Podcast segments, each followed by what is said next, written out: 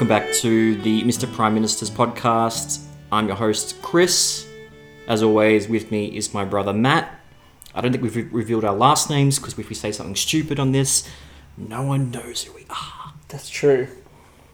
I think I, I think we have. I mean, what do you mean? Oh, well, who if I think I mean, how many? How many? I was gonna say our last name, or just give it away, but I mean, we got a pretty common last name, so yeah, Lisa Um, S. No, no, that's too obvious. So L Simpson. Sorry, go for it. I'm just gonna say we've had a bit of a hiatus, haven't we? It's Yeah. been a while. It's been a while. Well, Um, That's, that's a great old joke. yeah, sorry everyone. Uh, I know you've all been keen to hear the next instalment of the next Prime Minister, and it's also today we're going to focus on a Prime Minister you've already heard of. I just want to tie the knot off, off this his last, um, his last term, I guess. And he was I- so influential. I have we have to speak about him. Of course, it's the one and only Mister. Mr. Curtin. Deakin. Fuck. No, it's always Deakin, man. I'm time I love I don't know why I was thinking. It's Curtin. Curtin's right near Deakin, suburb wise, so maybe that's that's why I. Go by- I don't know. Do you They- think the they- more important prime ministers got suburbs closer to Parliament House? well, Deakin and Curtin. De- and Barton. Barton. Barton is like the suburb right outside the Kurt Parliament House. pretty big. Um, another one would be like Menzies, but there's no Menzies, is there? I think it's going to be a new suburb. I mean, why, why isn't that in a suburb? Because he was like probably the best prime minister. Everybody. Wouldn't you want to live in Hawke? I'd love- I think Hawke would be somewhere I'd want to live. Yeah, Hawke. Um, Is there a Franklin? yeah, there's a there is a Franklin. Yeah, Yeah. that's Um, interesting. I'm sure everyone finds this interesting, just naming Canberra suburbs. Canberra suburbs and how just so boring. Just we are. edit it out, Chris. Just edit it out. Ah, you know me now. I don't edit, edit these anymore. Oh, good. Um, now let's talk about Alfred Dick Deakin. His last hurrah before just fading away. Can we find? Can you just spoil it for me? Did he get a full term this time? Well, Actually, I can't even remember Not how he came really. into power. I can't even remember who he took over from. well let's we'll let's do a to bit of recap before I do that. Our last episode, we, we talked about Andrew Fisher, and from there's not a lot about Andrew Fisher, but you know one of the first Labor guys, first or second Labor leader technically after Watson, but um, he served three times like Deakin. Um, yeah, I'm not. I don't think we're gonna go back to him because there's not a whole lot on him. Like Deakin, like there's a lot on Deakin and there's barely anything on Fisher Yeah, even and we did cover a lot of what he kind of achieved in his second term, which is what he he's like longest term and most successful term. Same with Deakin, we actually didn't cover his second term, his longest and most successful. But I think we've, we've covered enough of him and mentioned enough of his achievements. I think people gets the gist of it. And I don't like this isn't a podcast where we like blow by blow accounts of like their what they did in office. Yeah, just give me the that. highlights, Yeah, that's right. Yeah, I'm just saying that for mainly for me. you're like you're like Mainly clarifying proof of concept here. You know, it, it started out blow by blow, but now it's actually going to be just the highlights. you know me. I like I like some, I like just to know how people got to where they were, and I like to hear the story behind that. And sometimes it gets a bit dry, and I Yeah. want to hear about the the ins and outs. Don't worry, I'll move you along as soon as as we get into the minutia. But Andrew Fisher, I'm just like looking at more of his photos. He was an attra- he's probably the most attractive prime minister. Really, Yeah, I'm putting it down there. He's he probably gay. Andrew. Oh yeah, most attractive prime minister. You see the prime ministers before Andrew Fisher? Yeah, I don't know. I don't know. But let's let's do Watson because like he's definitely far f- the far most in- interesting prime minister. I have to I have to say. Who? Uh, sorry, no, did I say Fisher? Yeah. Sorry, I, I meant uh, Deakin. Yeah, I've been sorry. I was just me- I was just mesmerized by by his face and his like strong jawline and his butch mustache. You need to provide slides on what he looks like. You know what he looks like. I can't remember. It's been a while. It's been a while. Um, no, let's talk about let's talk about um, Deakin and um, His third term. a little bit. This is more of a retrospective from a podcast perspective, and also on his life and just some of the things that we liked about him, some of the things we didn't like about him. I feel like we give him justice because also I think he's going to be the thumbnail for the for the podcast or the the, the, the, the logo for the podcast. I'm I'm working with some AI at the moment to generate some really cool um, new podcast art. I love it. I've seen Yeah. some. Yeah, I'm still some of working it's through- horrific. Some of it's really bad. Some of it's really, um, a lot of it, it, interesting stuff. I mean, the spiritualism you gotta you gotta insert that somewhere, like putting Like, ghosts in the background. Yeah, the ones with Deakin are interesting. Like he he's bent over a table with the book and like he's Oh, doing like an incense incantation type. Yeah, I've been on it. doing. I've been asking AI to um, basically create an image where uh, Deakin's during doing a séance, and it's in the style of anime. I didn't know that was the Yeah, that criteria was for the- your. Uh, yeah. thing. Okay, that's great. That I was like, in the style of anime, Australian Prime Minister Alfred Deakin conducting a séance, and there's a demon behind him, and that's pretty much. You know, it's really funny. I think I've told you this. Is like with the AI art, I want him. I want to kind of add like modern day props within the image. So I'll say, like for example, he's drinking like a VB, like a WVB, and he's got like a backwards hat, like truck cap on, right? and every time I put it in to the AI, and I say it's modern, it's new. Like I say, it's a Blue Yeti mic, and every time it, it generates the image, it goes back to the olden days. So instead of the mic, it's like an olden olden days mic, Yeah, yeah, yeah. even though it wasn't invented in like uh, like turn of the century. And also like hats, it goes back to goes To like a Sherlock Holmes Yeah. kind of hat. yeah. I wonder why. It's kind. Of, I don't know. It's too it's too smart for its own good. Okay. Um, but let's talk about um, Deakin. So his final, um, his final kind of reign um, and entry into politics um, was actually a time where he basically fused the two parties together. So it was a very momentous occasion.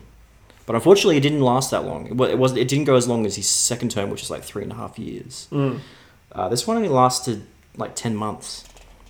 His third term. Um, and then This, also. guy's- this guy gets um, a new job faster than you do. I know, right?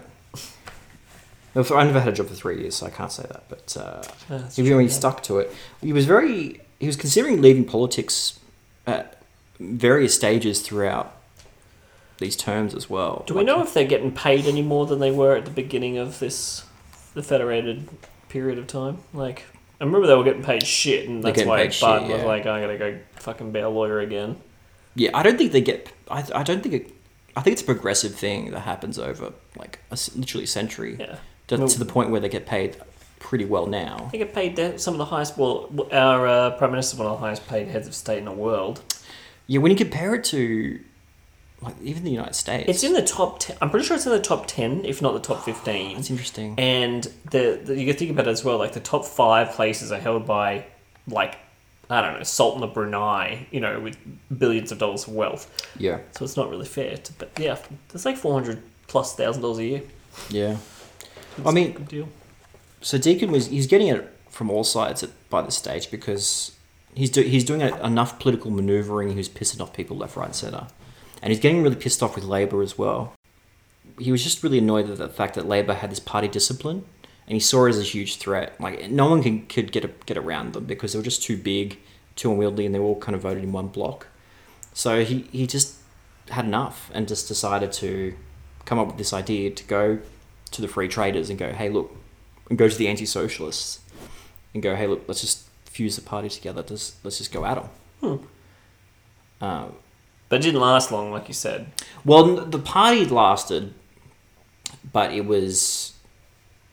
I think Deakin overestimated the need for this, and, and also underestimated Labor's abilities coming like to campaign because like he lost the election basically. That's kind of how.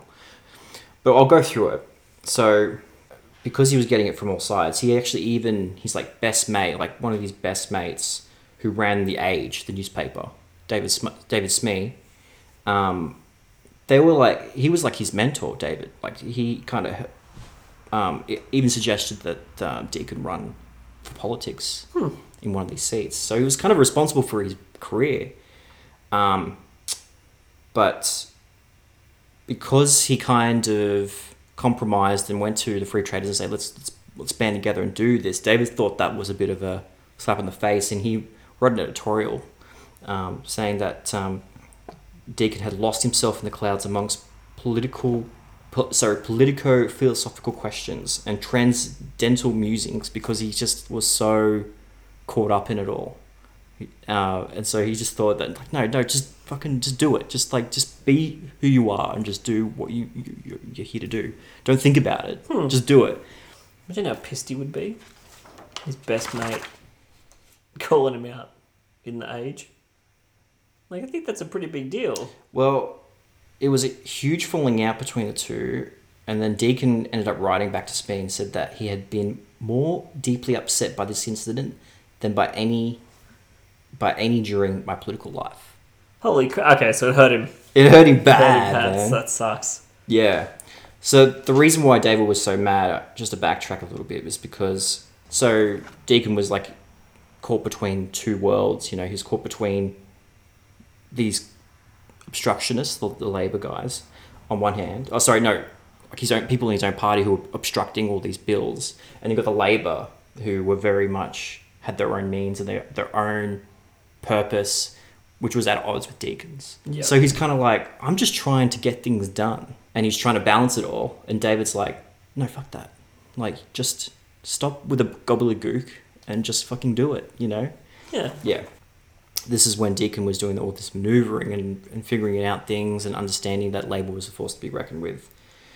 So, in May 1909, Deakin agreed to the fusion of the anti socialists, the liberal protectionists, and also um, uh, another corner, like a, a little group who were just like on their own. they were called the For- Forest Corner Group. Forest. Forrest, yeah, John. He was another. Um, was it John Forrest? Uh, yeah, John Forrest. Yeah, Okay. um, who was a big supporter of Deakin, along with jo- uh, Joseph Cook, who we'll get to in a second. So he had a core group of people, kind of like his Avengers.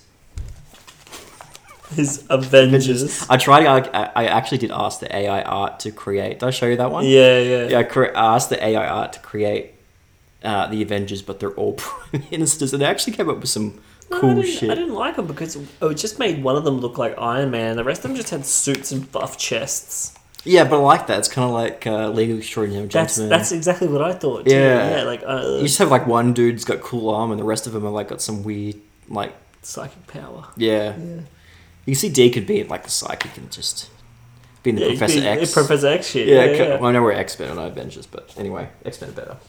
Um, Agreed. so he he he. Man, I, I don't think it takes much because they all everyone understands what Labor's doing and how much of a nuisance they are, um, and how much political threat they are. So they just all kind of decide that this is probably the best thing to do. So yeah, they walk in. Fisher's just completely taken aback. He just didn't did not see this coming, and was curtly dismissed. Um, But how does it happen though? Like you're just saying it like he they just go to the governor general because like that's the thing that they it's whoever whoever has the majority right? It could form a caucus. And so what's that that's what they did. They go all right we'll, we'll form our own party. We've got the majority now. We all agree on a leader. It's Deakin we've got more members than labor so now officially we outnumber the labor Yeah. so they have to go to the government generals. All right, the government generals. All right, we're forming government, and then they all pick their portfolios, and then they're all right. You're you're leading now. So let's say it happens today, right? We got who's in power now? Labour. Yeah. I have, literally have no idea. Um, all right, Albasneezy, that's right. Um, let's say a couple of Albasneezy's backbenchers just go, like, we're all liberals now, right? Mhm. And just one one person tips the balance in the favour of liberals. Yeah, They're now the government pretty much, man. even though Australians didn't vote for the majority of, they voted Yeah. for the people under their current ideological beliefs, Yeah, and they could change their minds at any moment, join another party, and then all of a sudden we've got a liberal government. yeah. That's, it happens all the time. weird. Like we have minor, minority governments all the time. Like even recent history, like mid two thousands, a lot of Greens candidates got up, and it, and it was like pretty even on Labor Liberal. So La- Labor had to kind of court the Greens and like give them portfolios or promise them they'll do certain things Otherwise, as long as they vote for you know, Yeah, side with that party. Yeah. yeah. Okay, interesting. Um, so they can't govern outright, but they could still do some things, knowing that they, you know, have their support.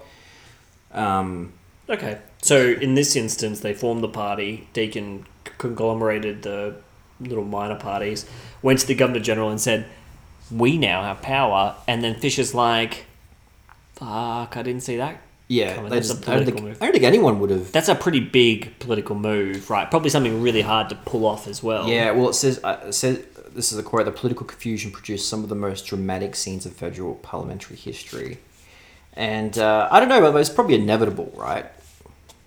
But at that time, yeah, probably Hmm. right. Like they're still forming this concept of Just government. We're just too small, and I feel like even even federally, like it was, just, it, there wasn't enough people to really garner enough views to have three or four political parties that could only sustain by what it seems even today two parties, right? Three. I mean, well, that's not true. I mean, you get Greens are getting bigger, and we've had Democrats in the past, and Yeah, but those are based on ideological changes as well, right? Greens Yeah. are only becoming as big as they are because of the way the, the world is working these days. even more confusing, man. Because even Labor starts splintering off into nationalists, and then you got like, yeah, That's true. You get And like coming up in the like shit happening in 50s, 60s oh yeah, and getting into like you know, Cold War territory, communism, and then like or the like the white what is it the One Nation? Like I can't wait to get to. oh yeah. well, not not See, look, this is going to be way more interesting once get it all. I mean, this is still interesting, but it's just so too far away, and and and so Like I can't even relate to any of the policies, right? Like I yeah. can't. the can't policies are all different, you know, yeah, and they're all oh, yeah. and all racists, and uh, yeah. So a lot of people thought a lot of close friends of Deakin believed Deakin's integrity, but many saw that as like being nothing more than a, like a, a, a grab for power. Um, it was just so I, I, even though he did solve the problem of this kind of merry-go-round of leaders, it was it was it was a kind of people did think it was just another way just to him get back into power Right. at, He's all just pulling, costs. it, pulling pulling his usual tricks. Yeah, I mean, he has been in power three times now. yeah. So he joins. He gets John Forrest, and I want to. I'll talk about John Forrest just a little bit. So he was um, protectionist. He was born in WA. Um, he was Australia's first surveyor. Interesting fact. As in, first person with that professional title, or like surveyors didn't exist until he became one. That's a good question. Like a surveyor of like. I think it's official. like I, it must be like you, you're the official guy surveys shit. We just need someone to survey it. Was he like the surveyor is the head surveyor? Of Well, maybe surveyors? it was like a bit of both. Like surveyors weren't exist, didn't exist then, and then they were like, "This you're building shit on a hill, sand. yeah, Don't build there. on a sandy hill, on, your, on June." that, that is the name for a sandy And uh, they didn't have one professional, and then so like professional was probably getting bigger, and they're like, "All right, we'll just you're our first one." Yeah. Um, he was the first person across cross the non- Nullarbor Plain. That's interesting. Yeah, That's no small feat. I He was also the- in 1908. he was also the premier of WA, and he was the first postmaster general in the Barton government. But he's only there for seventeen days. First, first, and then he- he decided, well, you know what? Being the postmaster general is probably a really shitty job. Well, he, he gave it up to be the defense minister. That seems like a good trade. But back in the day, postmaster general was a big, important role. It was like basically the minister of comms, like the minister of okay. like you control everything. You control communication. Flow of information. Yeah. That's fair. So that was it was a big role, um, and he was he served as treasurer in Deakin's party, um, and it was always kind of loyal to him. And then also another big staunch defender of Deakin was Joseph Cook, who also became prime minister. Um, not after Deakin it was Fisher again, but after Fisher. Um, Joseph Cook was interesting. We'll, we'll talk about him later, but um, yeah, he was once a member. He was a Labor member, and then turned to free trade because he didn't like the party discipline. but he'd switched parties so many times. He he was Joseph Cook was f- first Labor, then he became an independent, then he joined the Free Traders, then he, then he came to Commonwealth Liberal with with Deakin, and then after that he became a nationalist. Fucking kept getting elected too. Yeah, man. Oh no, he got, he's only once, but he flip flop all over the place, man. But he he was an interesting guy because he his views evolved over time. Like he he- he definitely had more of a Labour socialist kind of leanings early on in his career, and then evolved into more conservatism. Um, It's interesting. yeah, more progressive liberal. You would have that kind of figured out before you go into politics, right? That's what I thought, right? Like you, and you see that a lot. I mean, it's very rare for people to cross the aisle Oh and yeah, I change. imagine so. Because your whole it, you build it like okay, especially these days, right? I imagine Yeah. people they their whole careers are based in a particular political party. The idea of restarting is pretty much like saying, "Oh, I'm um, like I'm a bricklayer, and now I'm gonna go become a plumber." They're not the same thing. You Yeah. got to start from the bottom again. Yeah, Right, you might have an understanding of how things get put together and you might have some practical skills, but like realistically, you're starting all over again. So I can't imagine it happening ever. If it's ever happened, well, I mean, successfully these days, more, more modern times. yeah. If you're changing parties, yeah, it's like it's like changing a job, isn't it? It's like yeah, like you've got a network. People like you because you're in a particular party. You have a connection. You just decide you're Labour for one day and Liberal the next. What everyone's going to trust you all of a sudden. Everyone's going to yeah. It's such an interesting concept. I imagine it's never happened in like the last I don't know forty years. Yeah, I think they were a lot more forgiving of that back in the day. I would like to think. I don't know. Well, there's a whole. Apparently they were. This guy did what three or four or five flips in flips in the space of like a couple of years. Yeah. Well, Joe Cook was. Um, we'll talk about him after because he's next. But um, I don't want to spend too much on Deakin because we, I mean we talked we talk about Deakin all the time. Uh, so yeah, so that was uh, it's kind of his crew. You got you got Forrest and you've got you got Cook, and he's pretty confident. So Deakin's confident because this is the first time he can get uh, he can govern without the kind of threat of Lab coming in and pushing him over until the election, which is like in about a year's time or, or ten months' time. So he's sworn in, Fusion Party as they're called. Um, even though he only had about ten months to do stuff, they got a, got a fair, fair bit done. Um, he Deakin ordered um, the Australia, which is the stra- our own dreadnought battle cruiser. He ordered what? The, it was called the Australia. It was our first. It was just one ship though. Yeah, it was called. Our, it was like our own dread. It you know, after that, all that uh, Wallamoo shit with the, the, the torpedo boats and shit like stuff. Oh like yeah, that. yeah, yeah. Should we get one really big ship? Well, they did. They like- got one. They called it the Australia. It was uh, it was like a dreadnought battle cruiser. Dreadnought battle cruiser. dreadnoughts aren't common at all. Well, dreadnoughts were. Maybe at the, in the time period, but So yeah, what else did they do? Oh yeah, they created a separate Australian coinage, so they didn't use the British one anymore. What else he got? He got up to? Oh, he he established compulsory military training for young men. He defined the extent of the Australian Capital Territory for, for Canberra. Created the Office of the Australian High Commission for the uh, UK, and it was like Australia's first official diplomatic posting. Um, and then wait, he- sorry. So he created the High Commission in UK. Oh, just the UK though. Yeah. Okay, yep. Um, so yeah, he got a fair bit done during this time. Um, but oh, excuse me, he still had to face an election. Um, so by April 1910, he didn't call an early election. He thought that he would just run um, the entire to its like maximal length Yeah. the maximum length you can do it, which may or may not have been a a bad move, but he was pretty confident. He was expecting. I had it in quotes here: sweeping victory.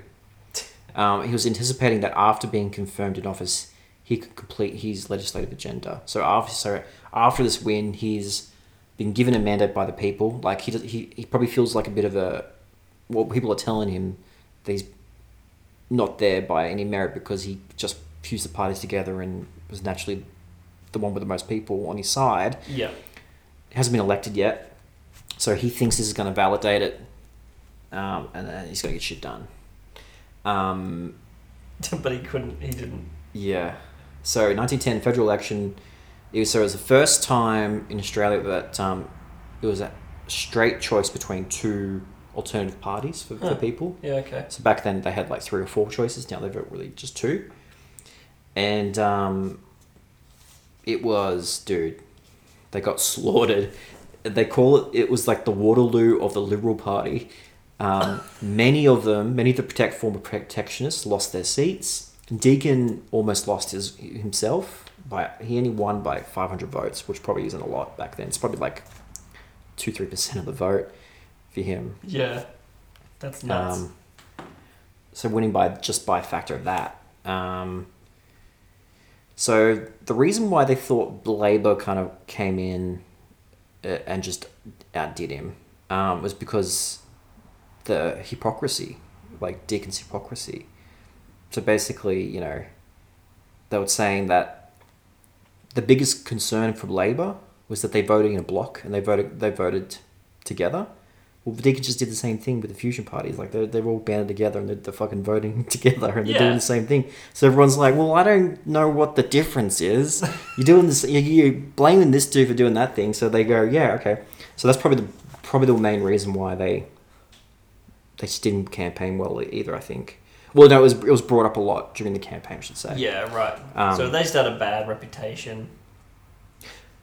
Well, like a smear against their name. Yeah, well, yeah.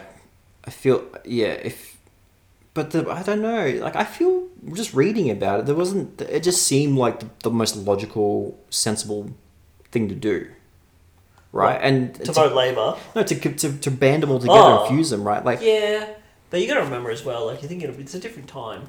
yeah, Like, people probably, like, you know, people have a bit more, um, I don't know, that feeling of honour. Well, yeah, they're very all very honor, honorable. Like a lot of them, like giving up knighthoods, and they were just really into public service and Yeah. And they probably saw this as like, you know, the general people being like, I don't know, like, they could also, because you there were tension amongst the, the amalgamated parties, I imagine, right? They don't all agree, otherwise they would have been a party initially, right? Yeah. So then, you know, if you're, if you join with a party, let's just say like you're, a, you know, you're a Labour guy, for Yeah. instance, and your Labour Party just joins with One Nation, you're going to be like, whoa, whoa, whoa, whoa. I didn't vote for One Nation, but now you're the majority party, and then Well, you're kind of alluding to what happens to Labor Party in years to come, where like like we just mentioned, like Watson didn't believe in, or he did, he did, he believed in conscription. He wanted that, and then most of the Labor people didn't. And the way the party worked is that he couldn't cross that line. He had to kind of toe the party line, even though he had, there are nuances, and I think that's probably what they were like. All the protectionists and the free traders, to some extent, didn't work together as well because there are so many nuances in their philosophy that they could disagree. But Labour kind of they didn't have that. They they, they didn't almost as if nuances didn't exist.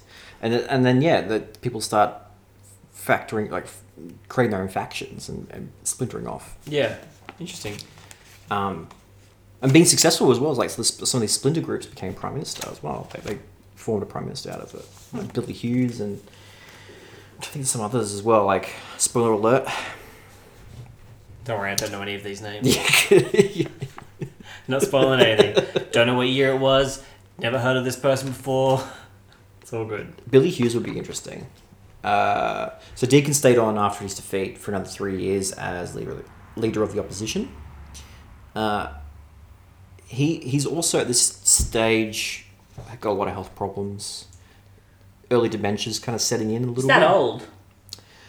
Yeah, a little. Uh, um, I mean, I guess the average lifespan was different then, but still, like, I thought these guys were in their like forties, well, he was not yet sixty, so it's probably like maybe mid fifties. Yeah, so that's just weird that he's. Yeah. Anyway. Um, yeah, he wasn't even sixty when he retired in nineteen thirteen. Yeah, well, Um, all the all the earlier generations have earlier retirement ages. I'm surprised they didn't retire at thirty. Yeah. So yeah, he kind of just, and then he, I think he moved to back. Uh, I know, he, I think he stayed in uh, Australia. I don't know exactly what he did, but um, I didn't focus too much on that because I wanted to talk about more of his legacy, and I was just, I was doing a bit more research about like his religion and What religion was he again? uh well he's, I don't know the exact denomination, but he's like Christian. Yeah, He wasn't. He I wasn't. don't know. There's a very because of the like. I can't remember exactly his denom- denomination. What's his name? Alfred Deakin. Yeah, look that up. Jamie, look that up. Bring that picture. Um, but he used. Some people believe that he used religion to push down the dread, like the existential dread that he felt, right? And also as a guiding kind of light for his for his life. yeah, I mean, which I mean, which use everyone uses religion for, I guess, right? But like, um, he he really didn't know what he wanted to do, and, he, and like he wrote about it all constantly. Yeah, did you find out? What does it say? uh, I actually can't. I actually don't re- remember what do, what exactly it was. Christian. Just just says Christian. Yeah. Christian. Well, it's really funny because I've got the do- denomination for Joseph Cook, who was also quite religious and a bit of a layman as well And himself. what does it say? He was a special. A, oh, what was he? he? Joseph Cook was because his religion made him. Oh, he was a primitive Methodist. Primitive Methodist. Yeah, I, I mean, primitive. In the dude, I went down a rabbit hole of Methodist denominations and split. Like it's wild how many Wikipedia articles there are about like very specific denominations of Christianity. Like it, it's just it's they just go spot they just spiral out of Yeah, control, a man. Spectrum, right? No, um, Um, just Deakin was a member of the uh, The um, it's like Theosophical Yeah. Theosophical Society. Theo- yeah, it's just I don't know why I was reading that wrong, but yeah, Theosophical Society, um, founded in New York City in eighteen seventy five. Um, draws upon a wide array of influences among the older European philosophies and movements such as Neoplatonism and occultism yeah as well as such uh, such parts of um, Asian religious traditions such as Hinduism, Buddhism, and Islam. That's interesting. yeah That sort of le- like leans into that whole theory that he was just sort of like, I mean, Christian obviously as his base, but then you know looking into the uh, occult. Yeah, interesting.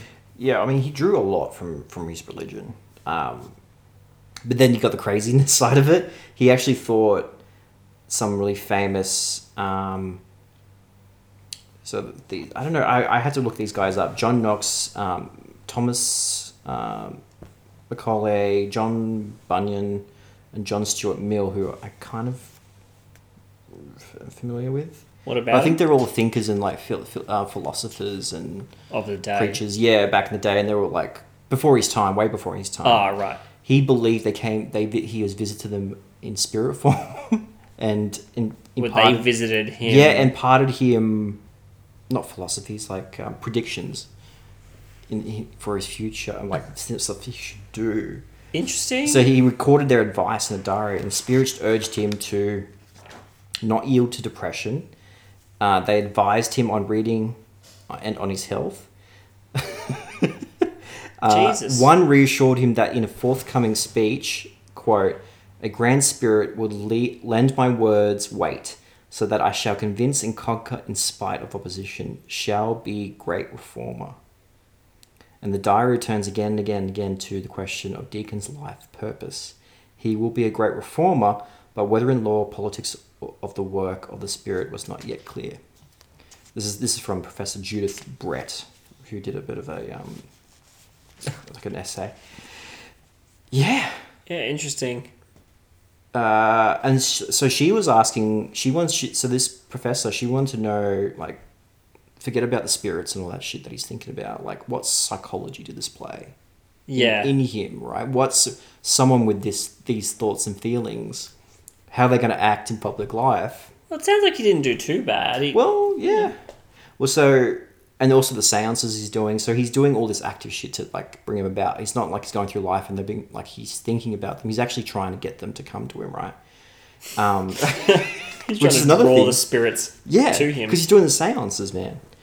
And so what she thinks is, uh, I'll just read what she says. So she- the answer, I think, is that they reassured him and gave him confidence, uh, and they fed his conviction, conviction that he was special, singled out by destiny for great work. Look, it's a great motivator. you know what I mean? Like if I if I had some spirit, Who you know, would have to come to you? me, who would come? Who? Who, but who would have to? Who would have to be for you to be like, all right, I'm gonna uh, just totally change your perspective, and like the next day you're gonna be like, r- like getting people to like get you into, like on the ballot sheet for some like election. Paul Walker.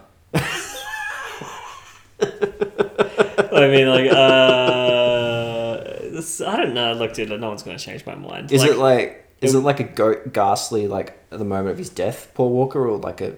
Yeah, he's on fire. Okay. He's still in the Porsche seat.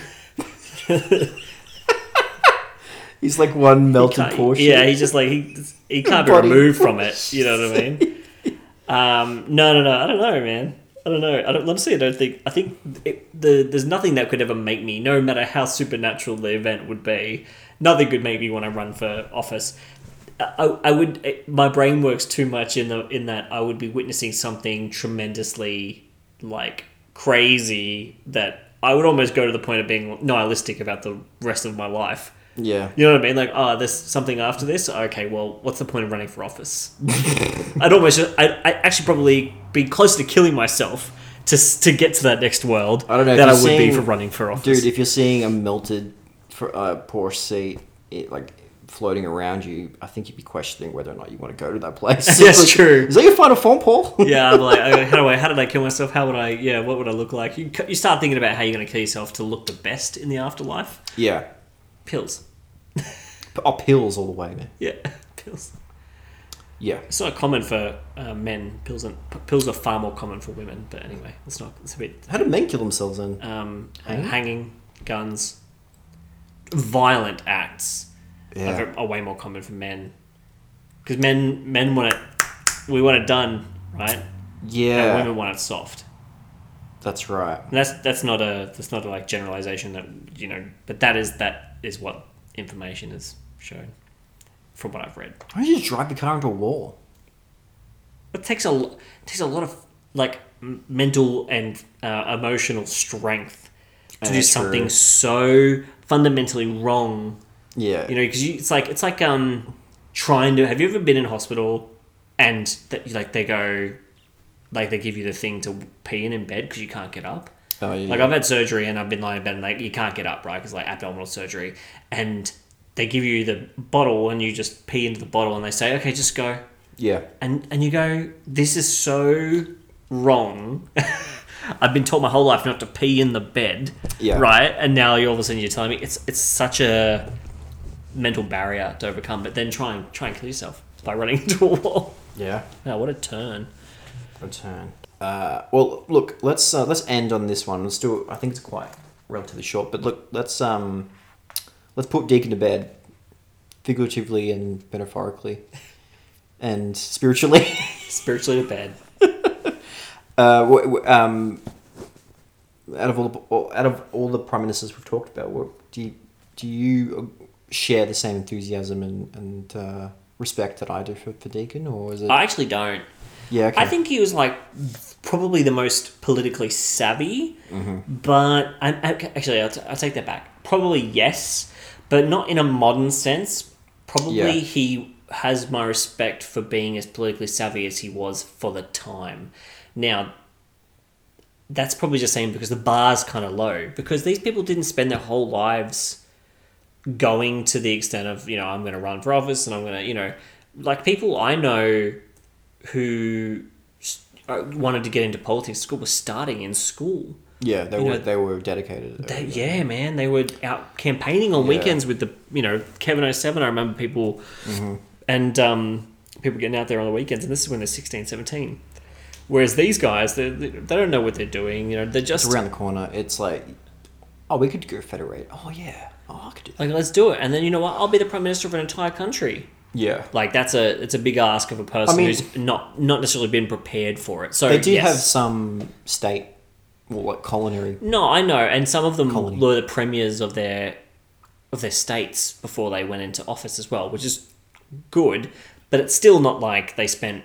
You know, a lot of these people were like lawyers before Yeah, or accountants or, or accountants. I think um, what was what was Deakin? he's a lawyer. Yeah, he. oh, that's And- right. He defended um, the potential Jack the Ripper. Yeah.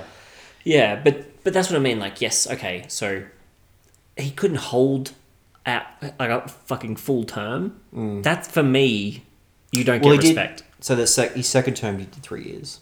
But is that a full term? Did he get elected much. in an election and then get outed in an election? Yeah, I think he won that election from. But he didn't get elected. He he got the majority by the Fusion Party. Yeah, well, so technically, he like took it by the. well, no, I think that was when he was a protectionist still, so he won on that. Okay. Yeah, on that ticket. Well, anyway, okay. Um, there. He's one of the only people Yeah. that we've talked about that's been able to hold on to a full election cycle. Or a full term. Well, not really, because then Labor kicked him out. Okay, so yeah, he loses points. Yes, yeah. No, yeah, look, it, 'Cause Labour, relative yeah. to his relative to his predecessors, yeah, he gets my But he did he did that.